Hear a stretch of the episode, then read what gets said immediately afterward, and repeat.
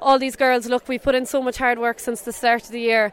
Um, we had no luck with our league campaign, but we knew that the championship was our goal, and we met Dohenys in the West Cork final and we had no luck that day, so we always know that it's a battle coming out against them.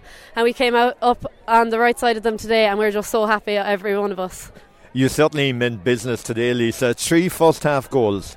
Yeah, look, we actually we had been practicing and training our goals because we haven't had many goals throughout our championship, and I think that's what really made the difference today. Those first early, early goals really drove us on you were in a really good position. It looked like Dohenys had plenty of possession, but they weren't really breaching your defence. Very, very solid throat.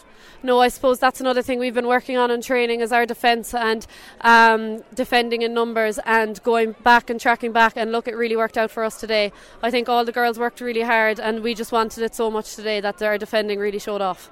There's a bit of a breeze as we stand out here on the pitch. Were you confident enough going off at half time? You had a nine points advantage at that stage.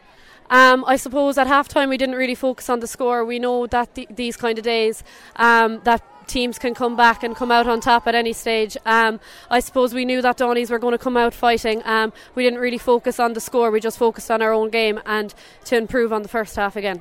And I suppose was it a case really of containment at that stage? Uh, they needed to do something special to turn it around. That's it. Um, we just had to make sure that we didn't get complacent and that we didn't put our hard work from the first half to waste. Um, so we were really happy with the result in the end plenty of players up front that can do damage, so there was always the possibility. Obviously, the fourth goal really clinched the game on 36 minutes.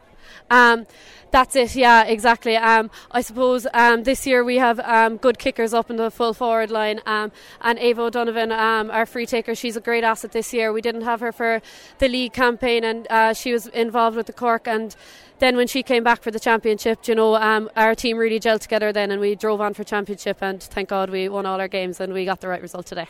We've a good view of the scoreboard from out here on the field. It must be a great position to be in coming down the home straight, Lisa, knowing that you had that much daylight and that you could take in the feeling of winning a county.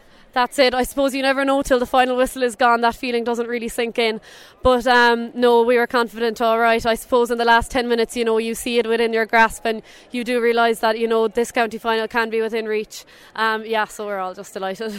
Finally, what's next for you? Cork teams have a, a, great reputation of going on outside the county and chasing Munster titles. I'm sure you'll want to do that.